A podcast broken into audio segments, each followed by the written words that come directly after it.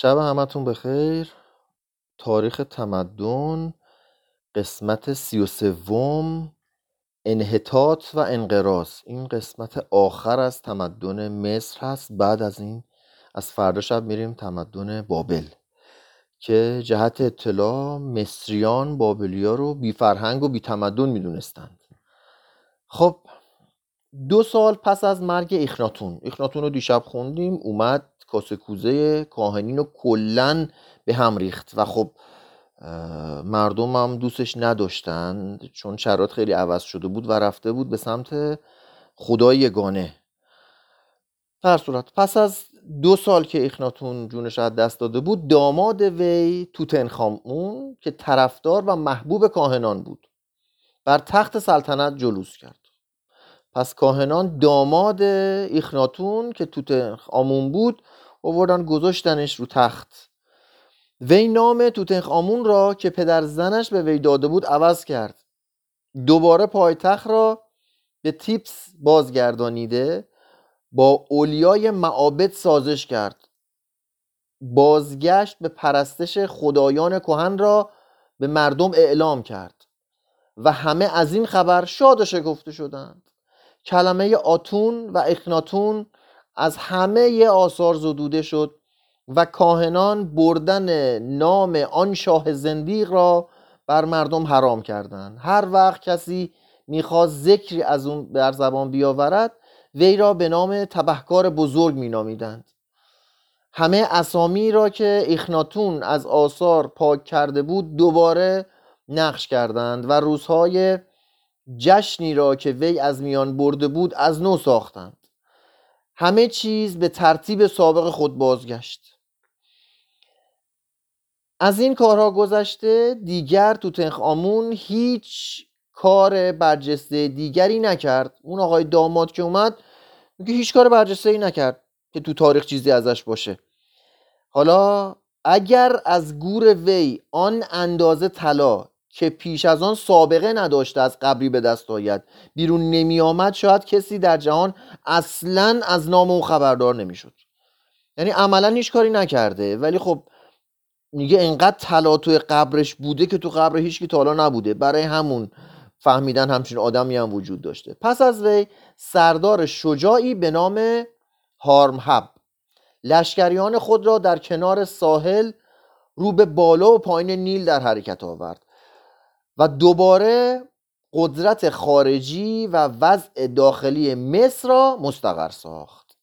ستی اول حکیمانه از پیدایش نظم و ثروت استفاده کرد.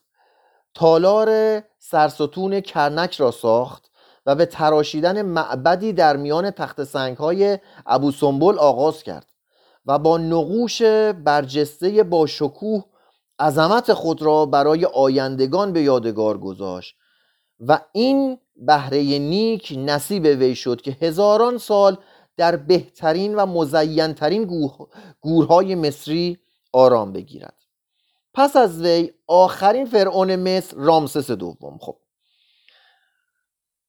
رامسس دوم پس آخرین فرعون مصر بوده که شخصیت افسانه‌ای عجیبی دارد بر تخت شاهی نشست. که حالا بهتون میگه این رامسس دوم خیلی آدم خوبی بوده خیلی کارهای مثبتی هم کرده که البته اینا دیگه خوب مطلق که نبودن. کارهای دیگه هم می‌کردن که دیدیم اون قبلیه که آدم خوبی بود مصر رو به باد داد. یعنی نمیشه خوب باشی و حکم کنی. ولی اینطور که میگه خوب بوده الان می‌خونیم. و حدس می‌زنه که اون فرعون معروف عزیز اون زمانی بوده که حضرت موسی اومده بود. چون حضرت موسی مقارن با یکی از این فرعونا بودن دیگه. حدس می‌زنه این همون بود. تاریخ از کمتر پادشاهی به شگفتانگیزی او یاد می‌کند. خب این یه خصوصیت خوبش. وی زیباروی و شجاع بود و چون به شکل کودکانه از این زیبایی و شجاعت خود استفاده می‌کرد محاسن او بیشتر جلوگر می‌شد. تلاش های آمیخته به کامیابی وی که هرگز از یادآوری آنها خسته نمی‌شد. به هیچ چیز بیشتر از ماجرای عشقی وی شباهت نداشت. پس از آنکه برادری را که نسبت به تاج و تخت ادعاهای نابهنگامی داشت دور کرد لشکر به خاک نوبه کشید تا معادن طلای آنجا را تصرف کند و خزانه مصر را پر سازد. با قناعمی که از این حمله به دست آورده بود به مطیع ساختن استانهای آسیایی که بر مصر شوریده بودند توجه کرد. دیدید که اون شاه بند خدا که خدا رو میپرستید اومد و بعد از یه مدت تمام توابع مصر ازش تقیان کردن و خلاصه جدا شدن. ولی اومد و تمام استانهای آسیایی رو که شوریده بودن و با چماق و خلاصه زور و شمشیر مطیع ساخت دوباره. سه سال طول کشید تا فلسطین را به زیر حکم درآورد. پس از آن پیش راند و در کادیش با لشکر عظیمی که متحدان آسیایی گرد کرده بودند خلاصه یه سری هم متحدان آسیایی با هم جمع شده بودند که بر علیهش بجنگن روبرو شد. سال 1288 قبل از میلاد و با شجاعت و رهبری عالی خیش شکستی را که در کمین او بود به پیروزی مبدل ساخت. شاید در نتیجه همین نبرد بوده است که عده فراوانی از یهودیان را به عنوان بنده یا مهاجر به مصر آورده بود. بعضی چنان عقیده دارند که رامسس دوم همان فرعون معاصر با موساست که نام وی در سفر خروج آمده است. این شاه فرمان داد که گزارش پیروزی های او را بدون اندک مبالغه و جانبداری از روی پنجاه بر روی پنجاه دیوار نقش کنند. و یکی از شاعران را معمور ساخت تا قصیده‌ای بسازد و نام او را جاودانه باقی گذارد. پاداش خود را آن قرار داد که چند صد همسر برای خیش انتخاب کند. در آن هنگام که از دنیا رفت صد پسر و پنجاه دختر از وی بر جای مانده بود. عدد این فرزندان و نسبت میان شماره پسران و دختران بهترین نماینده نیروی مردی به شمار می‌رفت. هم که 150 تا بچه داشته اون زمان می‌گفتن عجب مردیه. تازه دو برابر هم پسر داشته. فرزند و فرزندگان وی به اندازه زیاد بودند که از ایشان طبقه خاصی در مصر پیدا شد و مدت چهار قرن دوام کرد. فرمان روایان مصر در مدتی بیش از 100 سال از میان همین طبقه انتخاب شدن دیگه واسه خودش طایفه ای درست کرده. آن پادشاه شایسته آن ببخشید. آن پادشاه شایسته این همه احترام بود. زیرا چنان که از زواهر برمیآید وی به خوبی از روی فرزانگی بر مصر فرمان رانده است و اندازه در ساختمان زیاده روی داشت که تقریبا نصف آثار باستانی مصر که بر جای مانده است از ساخته های ایام سلطنت اوست. دوباره می‌خونم. میگه اینقدر ساختمون زیاد ساخت که نصف آثار باستانی که از مصر بر جای مونده نصفش مال دوران سلطنت اونه. بنای تالار اصلی کرنک تمام کرد و به معبد الاخصر ساختمان های تازه افسود و در طرف غربی نیل زریح بزرگی ساخت که به نام خود رامسئوم خوانده می شود همچنین معبد عظیمی را در نزدیکی ابو سنبل در کوه تراشیده بود تمام کرد. یه معبد نیمه کارم تراشیده بودندم تموم کرده. خیلی چیزای ناتمام و تموم کرده. وی در سراسر مصر مجسمه های عظیمی از خود برپای داشت. بازرگانی در زمان او از دو طریق کانال سوئز و بحر ابیز مت... متوسط دریای مدیترانه گفته رواج داشت. او ترعه ای میان نیل و دریای سرخ حفر کرد که پس از مرگش ریک های روان آن را نیز از بین برد. رامسس به سال 1225 قبل از میلاد در سن 90 سالگی پس از گذراندن دوره سلطنتی که در تاریخ بسیار شهرت دارد از دنیا رفت.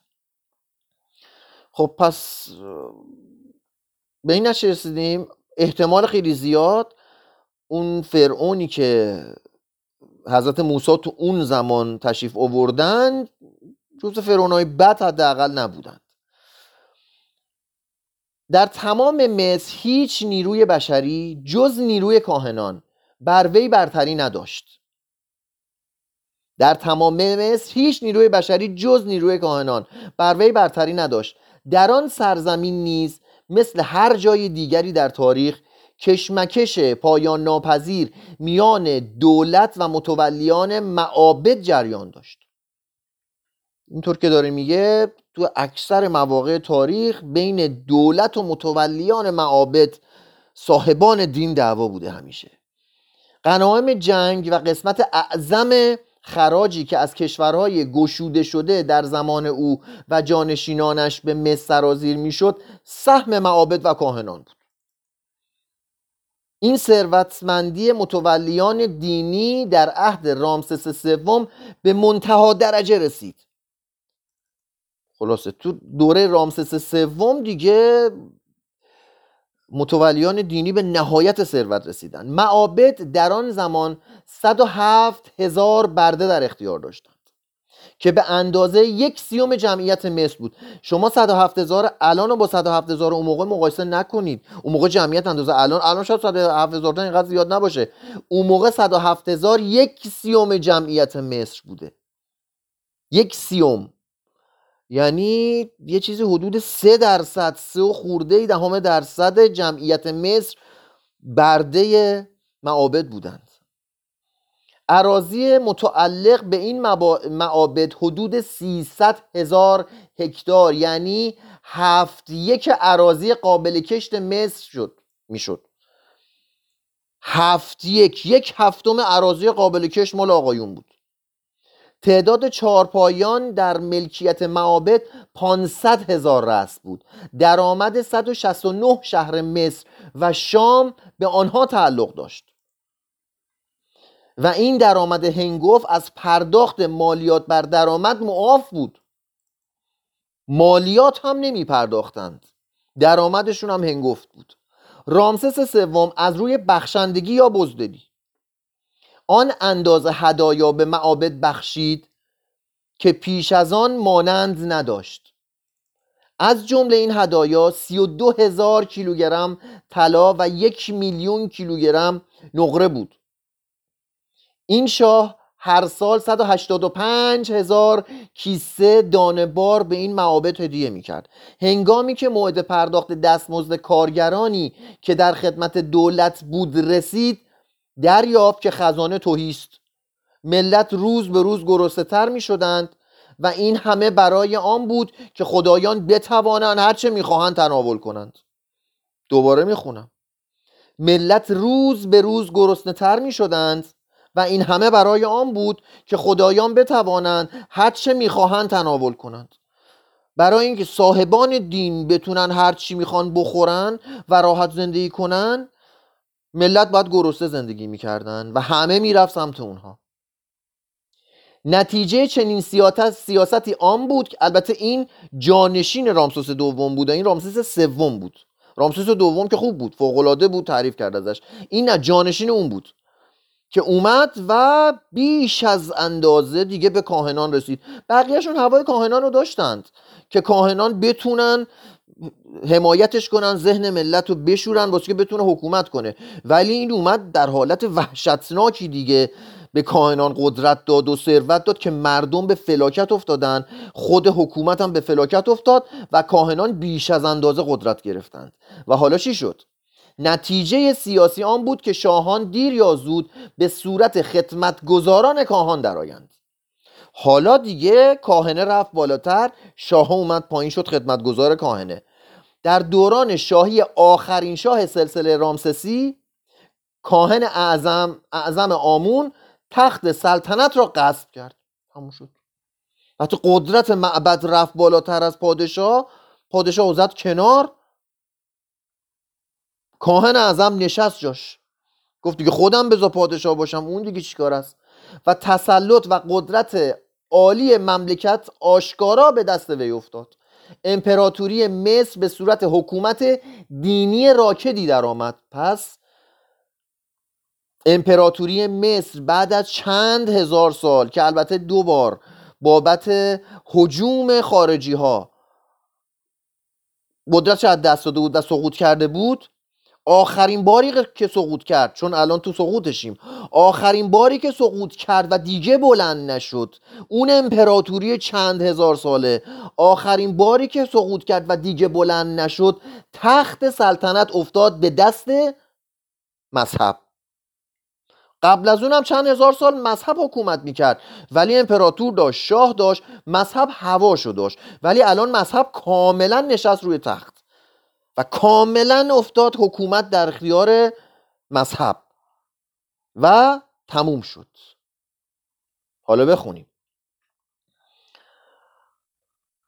که در, این در آن امر ساختمان و توجه به خرافات رونق گرفت. خب پس وقتی همه چی بیفته دست مذهب خرافات رونق می‌گیره. از این دو گذشته سایر عوامل دوام و پیشرفت حیات ملی انحطاط پیدا کرد.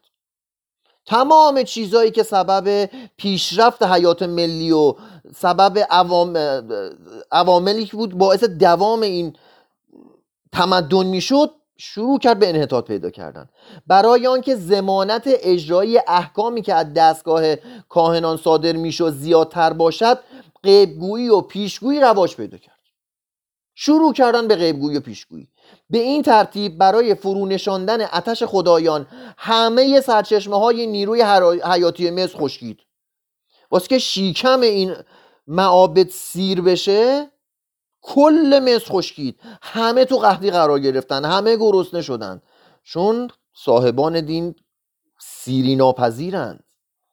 آز طمع این درست در همان زمانی بود که مهاجمان خارجی خود را آماده این می ساختند که بر سر مصر بسازند و آن همه ثروت های انباشته را به چنگ آورند. خب مصر هم پولدار بود. توی دوره رامسس دوم پولدار شده بود و حمله کرده بود دوباره همه رو گرفته بود خراج می‌گرفت معبد طلا رو دوباره خلاصه کجا؟ یادم رفت کلمه کوه طلا رو گرفت. معبد معبد که نمیگن. خلاصه اونجا که میرن؟ توش طلا در میرن عجب یادم رفته خلاصه وضعش خوب بود. از نظر مالی وضعش خوب بود ولی سپرده بودنش به یا بهتره بگیم قصب کرده بودنش معابد. در تمام مرزها بیم فتنه و آشوب می‌رفت. قسمتی از تفوق مصر وابسته, وابسته به وضعیت جغرافیایی و قرار گرفتن آن بر سر راه اصلی بازرگانی دریای مدیترانه بود. معادن معادن معادن طلا. چطور یادم رفت کلمه معادنو معادن و ثروت این کشور سبب شده بود که در باختر بر لیبی و در خاور و شمال بر فنیقیه و سوریه و فلسطین تسلط پیدا کند.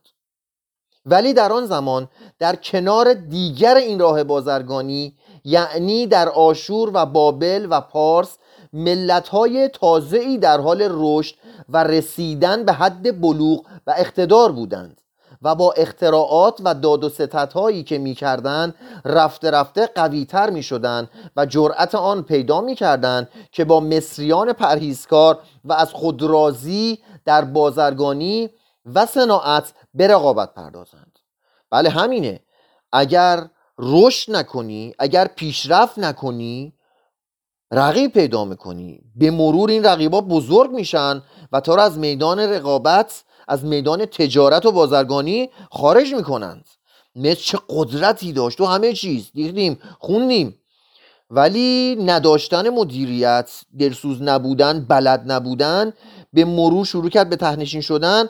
اطرافیانش که هیچی به حساب نمی اومدن شروع کردن به رشد کردن و کم کم مصر به حساب نمی اومد مردم فنیقیه در کار ساختن کشتی هایی بودند که سه ردیف پاروزن داشت. با ساختن این کشتی ها به جایی رسیده بودند که بتوانند تسلط بر دریا را رفته رفته از چنگ مصر خارج کنند. دوری ها و آخیایی ها بر جزیره کرت و جزایر دریای اژه مسلط شده حوالی 1400 قبل از میلاد. و در شرف ساختن امپراتوری بازرگانی خاصی برای خیش بودند. بازرگانان رفته رفته از راه های روی کوهستانی و صحرایی خاور نزدیک که پیوسته در معرض دزدان و مهاجمان قرار داشت سرخورده بودند و بیشتر کالاها با خرج کمتر و امنیت بیشتر به وسیله کشتی و از طریق دریای سیاه و دریای اژه به شهر تروا و کرت و یونان و آخر سر به کارتاژ و ایتالیا و اسپانیا هم می‌شد. پس وقتی نتونی تجارت کشورت رو حفظ کنی وقتی تجارت احساس امنیت نکنند وقتی تجارت نرم و روان نباشه ببینید داریم می‌خونیم ببینیم چی شد سقوط کرد. قدم اول حکومت افتاد دست معبد و بعد عواقبش رو داریم می‌بینیم. تجارتش داره میاد پایین. ناامنی که یکی از دلایلیه که تجارت نتونه درست انجام بشه. و رقبا دارن بزرگ میشن. کار کش اصلا اینا رقیب نبودن یه زمان. هیچی نبودن. بعد یواش یواش شدن رقیب بعد یواش یواش انقدر بزرگ شدن که اون اصل کاری هست شد. کل کشورهای واقع بر کناره های شمالی مدیترانه به تدریج رونق می گرفت در عین حال کشورهای جنوبی این دریا رو به انحطاط و ازمهلال می‌رفت. مصر بازرگانی و ثروت و قدرت و هنر و در آخر کار غرور خود را نیز از کف داد. پس وقتی حکومت افتاد دست دین به تدریج بازرگانیش تجارتش. ببینید خیلی مهمه. پشت سرش ثروتش و بعد قدرتش و وقتی اینا از دست بره هنرش. چون واسه که من هنر داشته باشم باید پول داشته باشم آرامش خیال داشته باشم امنیت داشته باشم بشینم به هنر بپردازم. آدم گشنه هنر نمی‌فهمه چیه. آدمی که دارن هر لحظه میکشنش هنر نمی‌فهمه چیه. اینا رو خوندیم تو فصول اول. رقیبان وی یکی پس از دیگری بر سر آن تاختند و بر آن مسلط شدند و هر چه داشت بر یغما بردند.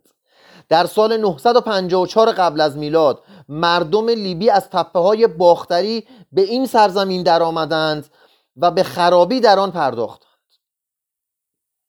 در 722 حبشیان از جنوب هجوم آوردند و انتقام بندگی های قدیم خود را گرفتند.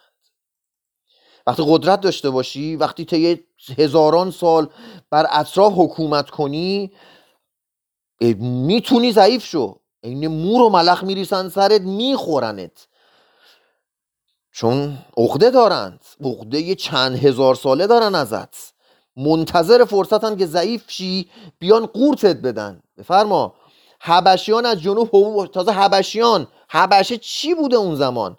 حبشیان از جنوب هجوم آوردن انتقام بندگی های قدیم خود را گرفتن. این حبشه بنده مصر بوده. حالا حبشیان چی بوده؟ اون موقع نسبت به مصر دارم میگم. مصر چند هزار سال پیش ساختموناشو نگاه کنید. فیلمایی که واسهتون گذاشتم ببینید امشب هم یکی می‌ذارم. یه نگاه به ساختمونا بکنیم هنوز تو دنیا همچین ساختمونای ما نمی‌بینیم. یک چنین قدرتی حبشه پلوش هیچ بوده. بعد به خودش جرأت میده میتازه و عقده هاشو خالی می‌کنه. در, هف... در 674 آشوریان از شمال سرازیر شدند و مصری را که در اختیار کاهنان بود خراجگذار خیش ساختند. بفرما. وقتی حکومت رو میدی دست کاهن انتظار بهتری نداری. از در و دیوار میریزن رو سرت. خودت هم بدبختی می‌کشی. خودت هم مفلسی. تجارت هم نداری. چی نداری. فقط دعانویسی داری. خوندید فقط پیش بینی می‌کنه دعانویسی می‌کنه. تو هر کاری می‌خوای بکن من می‌نویسم اونجا میری بهشت. فقط تو ذهنت اینه. اصلا تو فکر ساختن نیست کسی. اصلا کسی بلد نیست بسازه. مدت زمانی پسامتیک امیر سائیس توانست مهاجمی را دور کند و اجزای پراکنده مصر را به زیر پرچم خویش متحد سازد. در زمان حکومت درازی وی و نیز در دوره جانشینش نهضتی در هنر فراهم شد که در تاریخ به نام نهضت سائیسی خوانده می شود معماران و مجسمه سازان و شاعران و دانشمندان مصر به جمعآوری سنن و مخلفات فنی و ذوقی مکتبهای خیش پرداختند و همه این گردآوردها را مهیای آن ساختند که نصار قدم یونانیان کنند. خلاصه یه مو چیز جمع کردن که تحویل یونانیان بدند. ولی در سال 525 قبل از میلاد پارسیان به رهبری کمبوجیه. از کانال سوئز گذشت و بار دیگر استقلال مصر از میان رفت. خب دیگه بعد از یه مدت یه بند خدای پیدا شد دوباره یه سری شکست داد. مصر رو دوباره جمع و جور کرد و هنر اومد وسط و اینا. یه دفعه کمبوجیه از پارس بوده دیگه ایرانی بوده. حمله کرده دخل مصر رو آورده. در 332 قبل از میلاد اسکندر هنگام بازگشت از آسیا مصر را به صورت ایالاتی از مقدونیه در آورد. بفرما بعدم اسکندر چون مید اسکندر رفت ایران هم داغون کرد.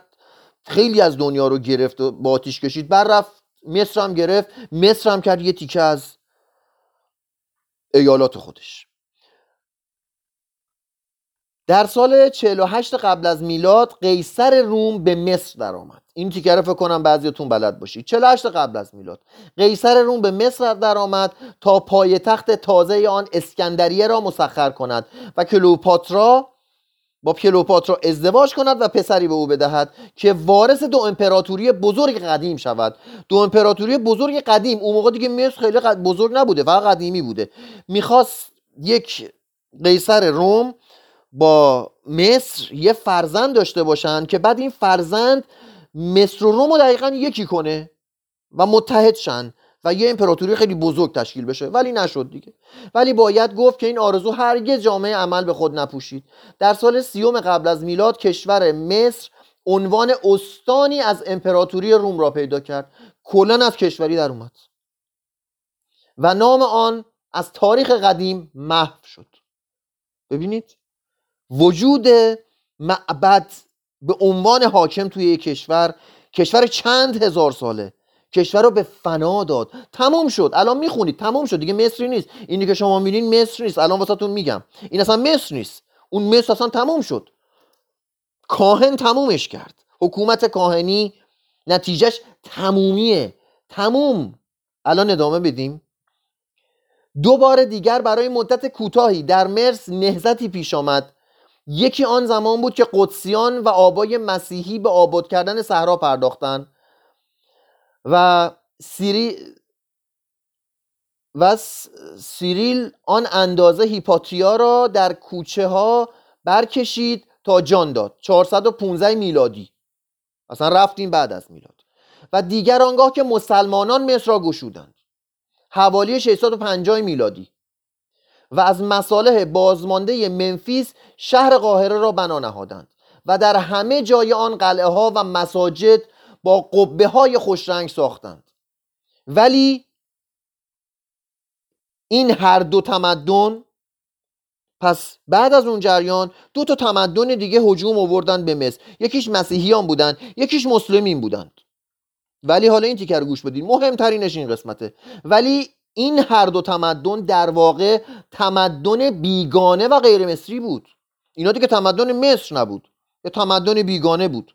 تمدن مسیحی بود. تمدن اسلامی بود. مصر نبود. مصر تمدنی دیگر بود. تمدنی بود که خودش به دنیا تمدن داده بود. ولی بعد از اون نابودش کردن و دیگه مصر تموم شد.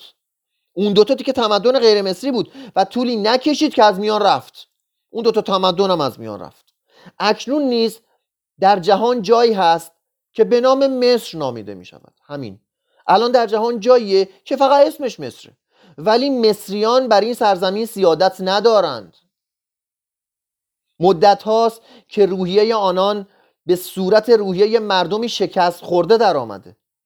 و از راه زبان و زناشویی با کشورگشایان عرب سخت در هم آمیخته شدند دیگه مصری وجود نداره. با کشورگشایان عرب آمیخته شدند تموم شد. مصر تموم شد. چند هزار سال تمدن و معبد به باد داد.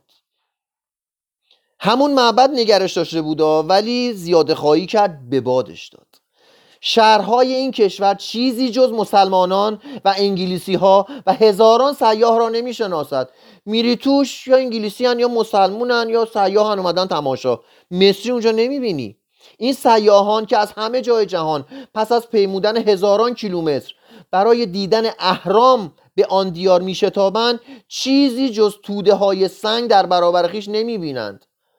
شما واسهشون اهمیت نداره. شاید در آن هنگام که آسیا دوباره ثروتمند شود و مصر به صورت انبار نیمه راه بازرگانی جهان درآید دوباره مصر بتواند عظمت از دست رفته خود را باز یابد هنوز که باز نیفته. ولی هیچ کس نمی‌داند که فردا چه پیش خواهد آمد. فعلا ولی میگه مصری وجود نداره. اون که هست یه جایی اسمش مصره. مصر نیست. یه سری عربن و مسلمون و انگلیسی و مصری توش نیست. تمدن مصری توش نیست. آنچه امروز مسلم است حالت انحطاطی است که در مصر وجود دارد. آثار باستانی مصر ویران شد و فرو ریخت. و سیاهان به هر کجا رو کنند ویرانه های عظیم و آثار باستانی و گورهایی را می‌بینند که از بکار افتادن نیروهای شگرفی در آن زمانهای دور حکایت می کند همه جا بینوایی و بدبختی و خشکیدن خون قدیم به چشم می‌خورد. پس ببینید یک تمدن قدیمی وقتی از بین رفت بعدش چی می‌بینیم؟ همه جا بینوایی بدبختی و خشکیدن خون قدیم به چشم می‌خورد. پیوسته بادهای گرم ریکهای روان را از هر سو به حرکت در میآورد. تو گویی سر آن دارد که در پایان کار همه چیز را در زیر خود مدفون سازد. ولی این را باید گفت که شنهای روان از مصر باستان تنها جسد آن را ویران کرده اند و روح آن به صورت میراسی فقط میراسی از معرفت و یادگارهای عالی از نوع بشر پیوسته باقی خواهد ماند. کافی است به یاد بیاوریم که پیشرفت های نخستین. کافی است به یاد بیاوریم که پیشرفت های نخستین در کشاورزی و استخراج معادن و صناعت و مهندسی از سرزمین مصر است. به گمان بیشتر اختراع شیشه بافتن پارچه کتانی ساختن کاغذ مرکب ساعت علم هندسه حروف الفبا از کارهای مصریان است. از اون تمدنه که مرد کاهنین کشتنش. همین مصر است که ساختن لباس و زینتالات و اساس خانه و خانه را بهبود بخشید و اصلاحاتی در اوضاع و احوال اجتماعی و شعون زندگی سبب شد. از لحاظ پیشرفت مفهوم حکومت. مفهوم حکومت آورد و نگاهداری نظم عمومی و سرشماری و پست و تعلیمات ابتدایی و متوسطه و حتی تعلیمات فنی خاص برای تربیت کارمندان اداری همه رو خوندیم. به این سرزمین به این سرزمین دین فراوان داریم. میگه نیست ولی بهش هممون دین فراوان داریم. اینا از اونجا در اومد. همین مردمند که سبب پیشرفت هنر خط نویسی شده و ادبیات و علوم پزشکی را ترقی دادند. تا آنجا که می‌دانیم مصریان برای نخستین بار تعریف و دستور آشگاری را برای زمیر فردی و زمیر اجتماع وضع کردند. همانان نخستین منادی و منادی عدالت اجتماعی. میگه همونا بودن که اولین آدمایی بودن که منادی عدالت اجتماعی بودند. و نخستین مبلغ تگانی اولین کسی که گفت خدا یکیست از مصر در اومد. قبل از اینکه بشر به فهم خدا یکیست مصر تمدن مصر. خوندیم. همونم ریشش رو استارت زدن ریشش خورد. و یکتا پرستی و نخستین مقاله نویسی در فلسفه اخلاق بودند.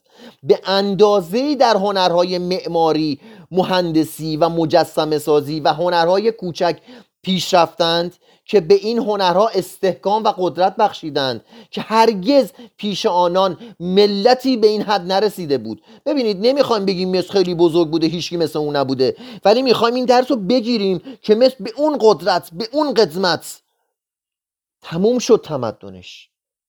این باید درس باشه برای ما. که ما تمدنمون تموم نشه. مهم همینه. تاریخ برای همین می‌خونیم.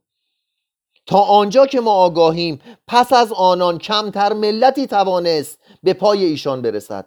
این فضل و برتری مصریان حتی در آن هنگام که بهترین آثار این سرزمین در, در زیر شن مدفون شد. یا بر اثر تقلبات ارز بر زمین ریخته بود هرگز از میان نرفت. چه تمدن مصری میان فنیقیان و شامیان و یهود و مردم کرت و یونان دست به دست گشت تا آنکه به عنوان میراث فرهنگ تمام نوع بشر در اومد. کارهایی که مثل در بامداد تاریخ در بامداد تاریخ تاریخ از کجا اومد؟ از اونجا که شروع کردن نوشتن. از کجا شروع کردن نوشتن؟ یکی از کسایی که اول شروع کرد نوشتن. اگه اولیش نبود از اولیاش بود. مصری بودند. پس اون تو بامدادش بوده. یا جزو کسایی بوده که تو بامداد بودن و تمدن داشته و نوشته تاریخ رو نوشته. کارهایی که مثل در بامداد تاریخ با آنها برخواسته در نزد هر ملت و هر دوره ای تأثیر خود را کرده است. بنابر گفته فور حتی ممکن است که مصر بر اثر, بر اثر وحدت و همبستگی و تنوع منسق و منظم محصولات هنری و کوشش های شگرفی که در مدت های دراز کرده نماینده بزرگترین تمدنی باشد که تاکنون روی زمین پیدا شده. ما نمی‌خوایم بگیم مصر بزرگترین تمدنی بوده که پیدا شده ولی یکی از تمدنهای بزرگ بوده. نمی‌خوایم بگیم مصر قدیمی ترین تمدنی بوده که وجود داشته ولی یکی از قدیمی ترین تمدنهایی بوده که وجود داشته. اینا رو نمی‌تونیم پنهان کنیم. ولی نهایتشون رو باید درس بگیریم که چی شد این تمدن چند هزار ساله؟ به جایی رسید که مصر تموم شد. فقط یه قطع زمین رو بهش میگن مصر. ولی دیگه مصری توش نیست. تمدن مصری توش نیست. مصری که به همه جا تمدن داد الان خودش از دیگران تمدن گرفته.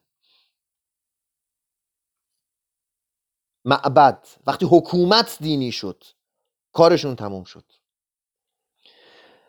برای ما بهتران است که بکوشیم و کار کنیم تا با آن برابر شویم. خب مرس تموم شد.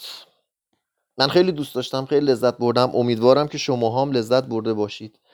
فردا شب فصل نهم بابل از همورابی تا بخت و نصر توی کانال ایار 24 که بلدی دیگه کانال ات کارات 24 توی تلگرام کارات هم که با سی نوشته میشه 24 هم دو چهار کنار همه اد کارات 24 یه فیلم دیگه واسه تو می‌ذارم به عنوان حسن ختام مصر. از مصر قدیم از یکی از شهرهایی که خیلی اسمشو خوندیم و بد نیست که بریم ببینیم این فیلمو. اگر دوست داشتید علاقه داشتید دعوت می‌کنم که حتما ببینید.